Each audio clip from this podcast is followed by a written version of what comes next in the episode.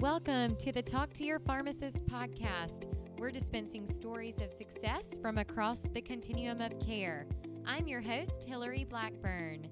Thanks for joining us to learn from leaders throughout the pharmacy industry. Hey listeners, in this episode, we're talking with Carleen Link about medical blogging. Hope you enjoy the episode. But before we get into the episode, I want to remind you that my book is now available on Amazon. Go check out How Pharmacists Lead, Answers from Women Who Are Leading, Succeeding, and Impacting Pharmacy. It's a great book dedicated to women in pharmacy leadership.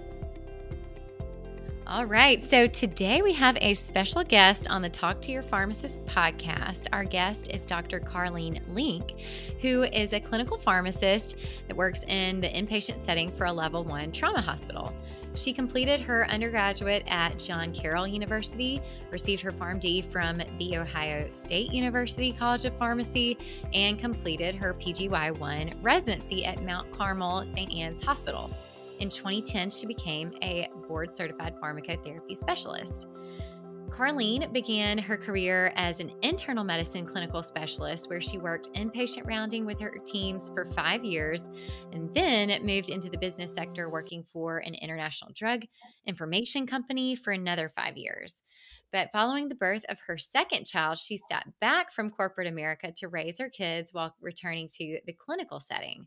As a mom to 2 active boys, she is a workout enthusiast who loves fashion, cooking, traveling, and reading. And as an active medical blogger, Carleen is extremely passionate about empowering busy moms in healthcare to embrace their work-life harmony, advancing the profession of pharmacy, and inspiring and motivating the next generation of pharmacy leaders. So be sure to go follow her at Dr. Carleen Link over on Instagram. Carleen, welcome to the Talk to Your Pharmacist podcast. Oh, Hillary, thank you so much for having me. I'm honored. Well, thank you for joining us. And now that our listeners have heard a little bit about your background, maybe you can share a little bit about your personal life or fill in any gaps from those intros. Sure. Well, first of all, thank you for that intro. I know we tried to cover a lot of ground in a little bit, but yeah, so I, to kind of piggyback off of what you said, when I entered the workforce post-residency, I started off as a clinical specialist in internal medicine, which I didn't know if I was going to like that because it's such a broad specialty, but I ended up loving it because it's such a broad specialty. And I got some really excellent experience at both a large institution and a smaller institution where I started to precept students regularly. So that was wonderful. I split my time between both a hospital rotation and an internal medicine rotation. And that was at the second hospital, my second point in my career. And then jumped into corporate America for a few years. That was a really interesting aspect. I never thought I would be interested in business. It opened my eyes to other opportunities. So during that time, I also worked on a business on the side and grew that for about the last 5.5 years. And it's something that created residual income for my family, which was great. And then, in between all of that, I became a mom to 2 little boys, and they're the joys of my life. I'm also married to a clinical pharmacist. He is an oncology specialist by training, and he actually just left clinical practice to go into the management sector as he's completing his MBA. So that's a little bit about us, and we really enjoy the challenges of working in medicine and balancing that with parenting, and of course. This is currently being recorded in the time of the pandemic. So it's been a really interesting and eye-opening year for us. Absolutely. And Carleen, just so our listeners know, where are you calling in from today? What part of the country? I am calling in from the Midwest. So you will find me in the Midwest. Yes. Gotcha. All right. Well, yeah, that's great to hear a little bit more. And, it's fascinating to hear a lot of people are, when they do a residency or, you're in pharmacy school, you think, oh, your eyes are kind of only open to clinical, in a direct patient care setting where you're either in the hospital or clinic setting or community pharmacy. But you actually moved out of clinical practice into working for a drug company or a drug information company, and then came back. How did you find that was, people that go in and out? Did you feel like you had to brush up on anything? Like, tell us a little bit more about kind of, was it kind of the hours, or you missed the clinical practice? Tell us about that decision. Yes, it's so interesting. It's a little bit of everything, truthfully. So when I was in the midst of, I'll be totally transparent here. I love being a clinician. I knew that's the type of pharmacy I wanted to practice. Back in 2008, when I was a resident, it was a very different landscape. Right now, residency has become extremely commonplace, which I love that. And there's all different types of residencies, and people go on, and a lot of people are forging, their way in different ways that we didn't really even know about, 10 years ago. So I think that's great. But I was interested in checking out working for a drug information company. The hours were a little bit different. There was opportunity to work from home. We were considering starting a family. It was something that was completely new to me, and I would be bringing my clinical knowledge to a team, but I wouldn't be, rounding with patients and precepting necessarily. So I knew it was going to be a big change. The hardest part for me was to understand that I wasn't going to be rounding with my teams anymore.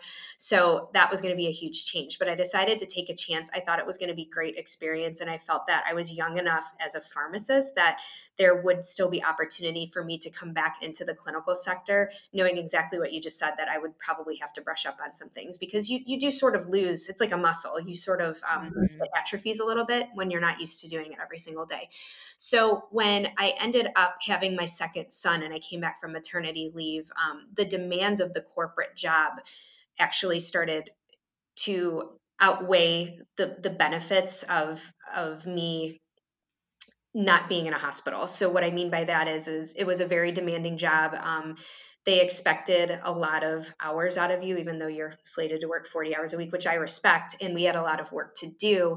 But I also at that time realized that I was at a point that if I didn't go back into clinical practice in some way, shape, or form, it was probably going to be very difficult for me. And I was still only 5 years out, and I had kept up knowledge in some ways, but I knew that there was going to be a bigger learning curve if I waited longer. So that was the right opportunity for me to step away from that. I also wanted to work a little bit less, because raising two kids that were 3 years apart in different phases of life, it was very challenging. So, and the company that I worked for was, when I did go into the office, the commute was 1 hour, there and 1 hour without traffic. So imagine when, you're trying to do an 8 to 9 hour day, then you're driving. And then of course, there's always work to be done outside of that as well. So that was kind of the expectation with them, and it wasn't fitting with my life anymore. So I had to make a change. So at that point, I ended up going part-time as a clinical staff pharmacist. And it took me some time. It took me a good 6 months to feel like, okay, you're still a pharmacist, you know what you're doing. I felt like I had almost like gained my confidence back a little bit, because the challenges of my previous job had, it had just kind of been so disruptive to my life towards the end. But then I started remembering, oh, I love figuring out, interesting dosing questions. Oh, I love dosing vancomycin. I love walking residents through this. I love giving recommendations. So that was really great for me. And then over the last couple of years, so it'll be, it's about 2.5 years now since I've been doing this. I work 2 to 3 days a week. We do a lot of clinical activity, which is like a vancomycin consult service, where we follow the vancos. We do renal dose adjustments. We do, clinical reviews of our rehabilitation patients. So we'll do a chart review when they get within 24 hours of being admitted into our rehab facility. We do a lot, and it's incredible. And our staff, it's so interesting because a lot of our staff at where I practice, most of us are either board certified and or residency trained, or have worked at this institution for many, many years. And people have, formulated like their subspecialties, so they can staff in peds and in oncology, but they also round. It's just really interesting, and we take 4 residents too. So it's for me, it's exactly what I need right now, and it's a very fast-paced institution, so I'm always learning, which is great for me. I need that. Yeah, that's exciting. So, Carleen, tell us a little bit more about the business that you mentioned earlier. how you, like, what is that? How did you decide to grow that? Are you continuing with that right now? Tell us more about that aspect. Sure, absolutely. So I joined a skincare company and was growing a skincare business along with working full time as a mom and raising kids, of course, and just, you know, doing what we do as women. And I didn't know, the reason why I decided to do it was I didn't know if I would be capable of doing it. I had never, you know, the business sector, like I had said, it opened my eyes to alternative opportunities. And I thought, what a smart way to potentially supplement our income, make some new connections, and of course, help people if they were interested in doing that. So through the business, I grew my own clientele. I also grew a bit of a team and brought in residual income for the last 5.5 years. And I still do have it. It's something that I'm not working on as actively, but I have a healthy clientele that still love the product. So I work with them, and I work with the ladies who on my team had grown a business too. And, you know, we really enjoy that aspect. But what it truly did for me was it opened my eyes to what else is out there. And that kind of led me to open up my life a little bit more as a medical blogger on social media. And that's kind of currently where I'm at. Okay. And then, so for the medical blogging, did you decide to do more of that whenever you started working for the drug information company, or what type of blogging are you doing? I think that's going to be a growing area as more and more people are turning to the internet to get their health information. It's really important to have accurate information out there from pharmacists, other healthcare professionals, and we're seeing more and more education being consumed, you know, through Instagram or Facebook or other methods like that. Are you primarily using Instagram as your source for blogging? Do you have a blog? Tell us a little bit more about what you mean by medical blogging. Yes, absolutely. So currently my main outlet is Instagram, but I do have a blog that is about 98% complete and is going to launch very soon. And it's, I'm actually the one that's holding it off right now because I have to develop a couple of PDFs, but we're set all pretty much behind the scenes. So when I broke into Instagram, when I made my profile public, and the skincare business that I had grown, I had decided, okay, Instagram would be a great way for me to instantaneously connect with people all over the world. And that's when that platform I felt like it was getting a lot of traction. It was actually, I think, before Facebook bought it. So this has been a couple of years. But then as I grew into the space and I started connecting with not just people in the fashion realm, which, you know, is a hobby of mine and I enjoy, I started connecting with other medical professionals, other pharmacists, a lot of doctors. Doctors are, you know, very represented on Instagram. There's a lot of doctor bloggers, nurses. And I thought to myself, Carleen, this is a great opportunity for you to utilize some of your medical knowledge. Like, you trained for this for a huge chunk of your life.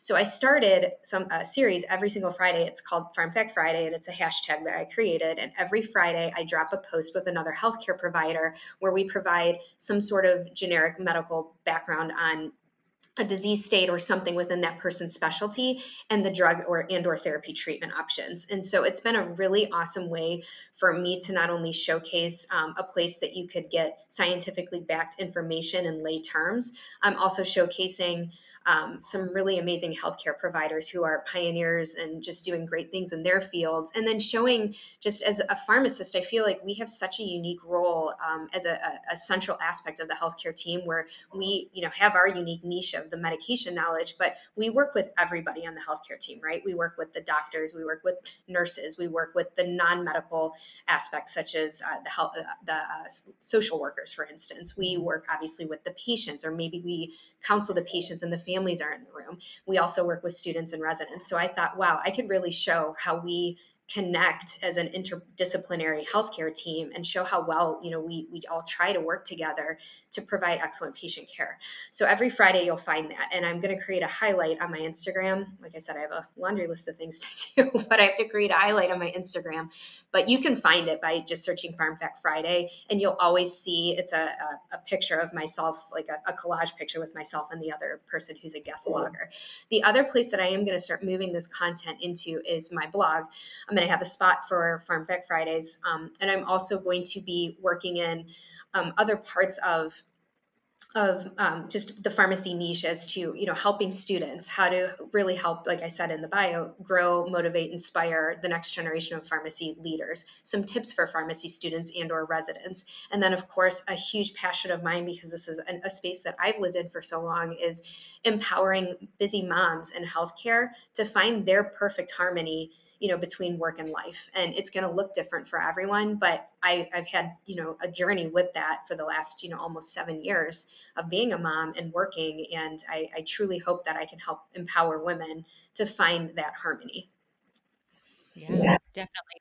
Well, I certainly resonate with that as me with being a new mom.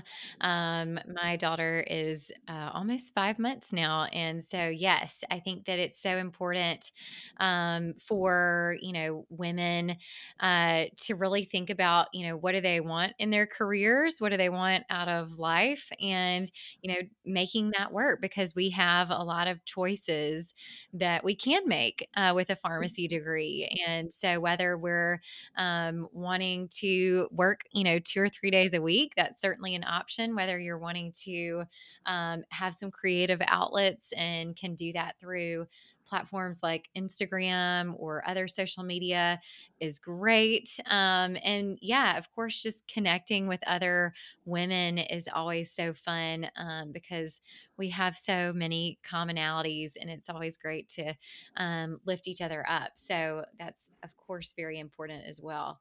So Carleen, another thing that, you know, is a big passion of yours is the pharmacy profession and, you know, students and future careerists as students and residents are entering the ranks of pharmacists.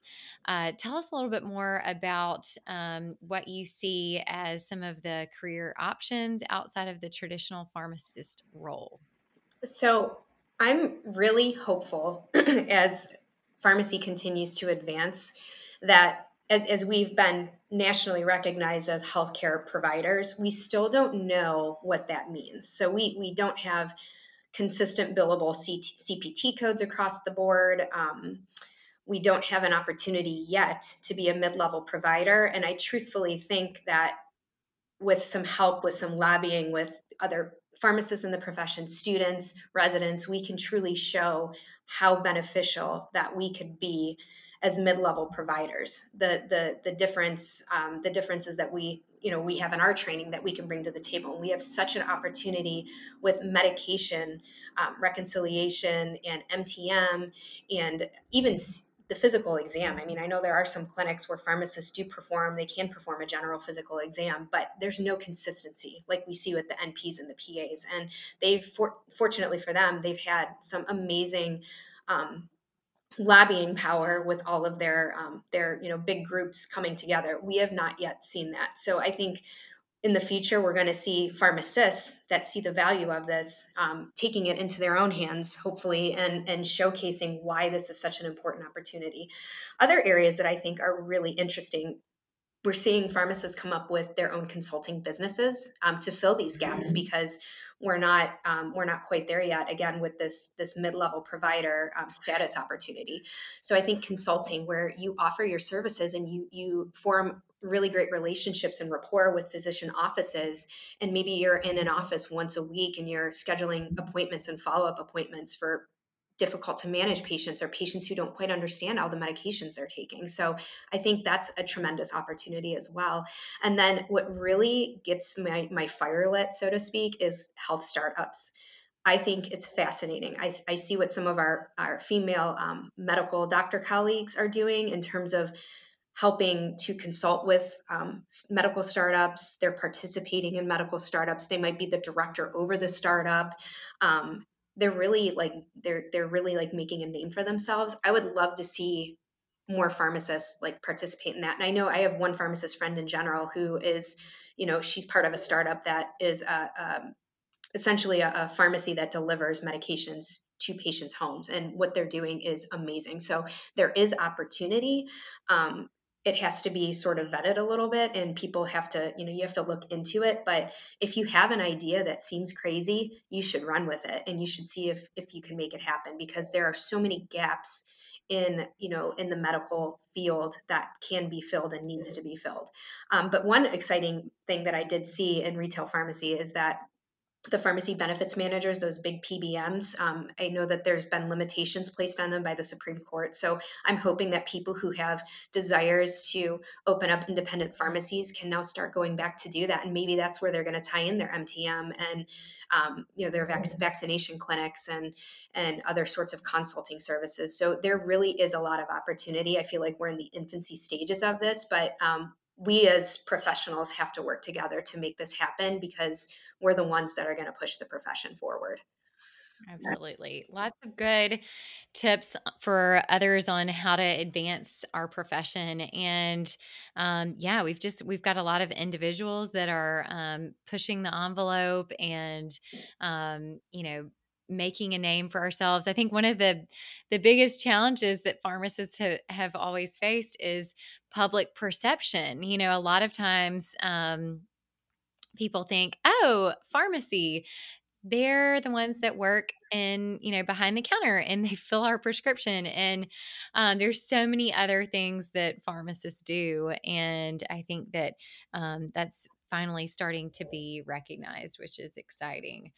Well, great. Yes, there's just so much, so many different opportunities and things. So Carleen, as one of our final questions that I love to ask all of our guests is, what is some advice that you would tell your younger self or for others out there who are just getting started in their career?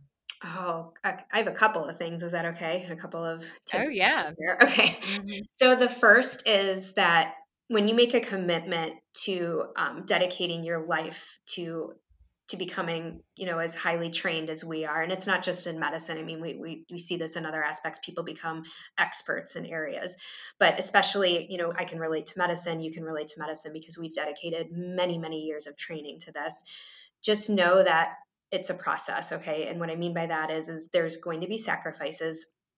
There's going to be times where, you're going to miss things that you can't get back, but you're doing it because you have an end goal in mind. And the ends, to me, justifies the means to get there. And it doesn't mean that it's not going to hurt. You're going to miss family events. You might miss weddings. You might miss funerals. You might miss things that really mean a lot to you. But we're making these sacrifices because we're dedicating our lives to helping people, essentially. That's what we're doing. So I try to tell myself to enjoy the process, understand that there's going to be sacrifices. You're going to have, some trying times. That doesn't mean you don't belong. Don't ever let anybody tell you you don't belong. You're going to encounter in your professional career situations that are less desirable. We still see gender inequity. We still see pay gaps. We still see treatment, preferential treatment. It's going to happen. Do your best to learn from it. Try to have an open conversation, and just, you have to just keep moving on, and you always have to stick with what's right. That's what I tell people, because we do hear about those instances still. And something that sticks with me too is remember when you wanted what you currently have. I mean, that says for anything, and your dream is too big. So I don't think that when I see people, especially in the medical profession, who are pursuing other interests, their passion projects, their desire to create additional income streams, which is nothing but smart, in my opinion. You can remember how difficult it can be to start something from scratch, or you could set these lofty goals that might seem really impossible. And when you don't achieve them on your own timeline, you feel like a failure and you want to quit. And you have to just remember and look back. Like I do that all the time. I'm like, man, I'm not where I want to be. I should have had this done this past year. And I thought, just remember when you wanted where you're currently sitting. I mean, it's amazing what you've done. And I don't think we, especially as females, we don't recognize that. So that's a piece of advice that I certainly hope people can carry forward. And I always tell, especially women, take your seat. You belong. Don't ever let anybody tell you that you don't belong. You've worked really hard to get here. You're working really hard to get there. And don't be afraid to ask for help. That is something that I still struggle with to this day, but life isn't meant to be lived on an island, okay? So if you need help, if it's personally, professionally, if you're in residency and you're struggling, if you're a student and you're hitting a wall and you just don't know where to go and you feel like quitting, don't do that. Ask for help. don't be afraid to ask for help. And I don't care what people say, there is no stupid question, because everybody's understanding of something varies. So please don't be afraid to ask for help. Yep. Awesome. Wow, Carleen, so many great pieces of advice. And I really love, talking about how you always remember where you've come from, or, you never, or you see people that seem like, oh, they've got it all. And I just think back to that picture of like an iceberg, and it's like, oh, success is at the top. And then all of the things that are like underneath the water, it's like the hard work, all the like sweat and everything, are the failures. So don't forget about all of the hard work that goes into it. But also to celebrate those wins and milestones along the way, because as many pharmacists are type A's. And so we just kind of want to keep achieving. But it's always important to take a pause and to celebrate how far we've come. So great tips. And Carleen, it was so great to have you as a guest on the Talk to Your Pharmacist podcast. Hillary, thank you so much. It's been a wonderful time chatting with you, and I think what you're doing is incredible. And thank you again for having me. I truly appreciate it. Thank you. For more about pharmacists in leadership, be sure to check out my new book, now available as an ebook and paperback on Amazon. Go over to Amazon and search for How Pharmacists Lead, Answers from Women Who Are Leading, Succeeding, and Impacting Pharmacy, and I hope you check it out. And if you liked this episode, please subscribe, rate, and review this podcast. It helps us to get in front of more pharmacists and others interested in the pharmacy industry. We really appreciate your support in sharing this content. Thanks for listening to this episode of Talk to Your Pharmacist, produced by the Pharmacy Advisory Group. If you liked this episode, let us know by subscribing to the podcast, rating, and reviewing it. Share it with friends. And if you want to be a guest or know a pharmacist leader who has a great story to tell, connect with me, Hillary Blackburn, on LinkedIn, and check out our Facebook page, Pharmacy Advisory Group, for updates on new podcasts. Thanks for listening.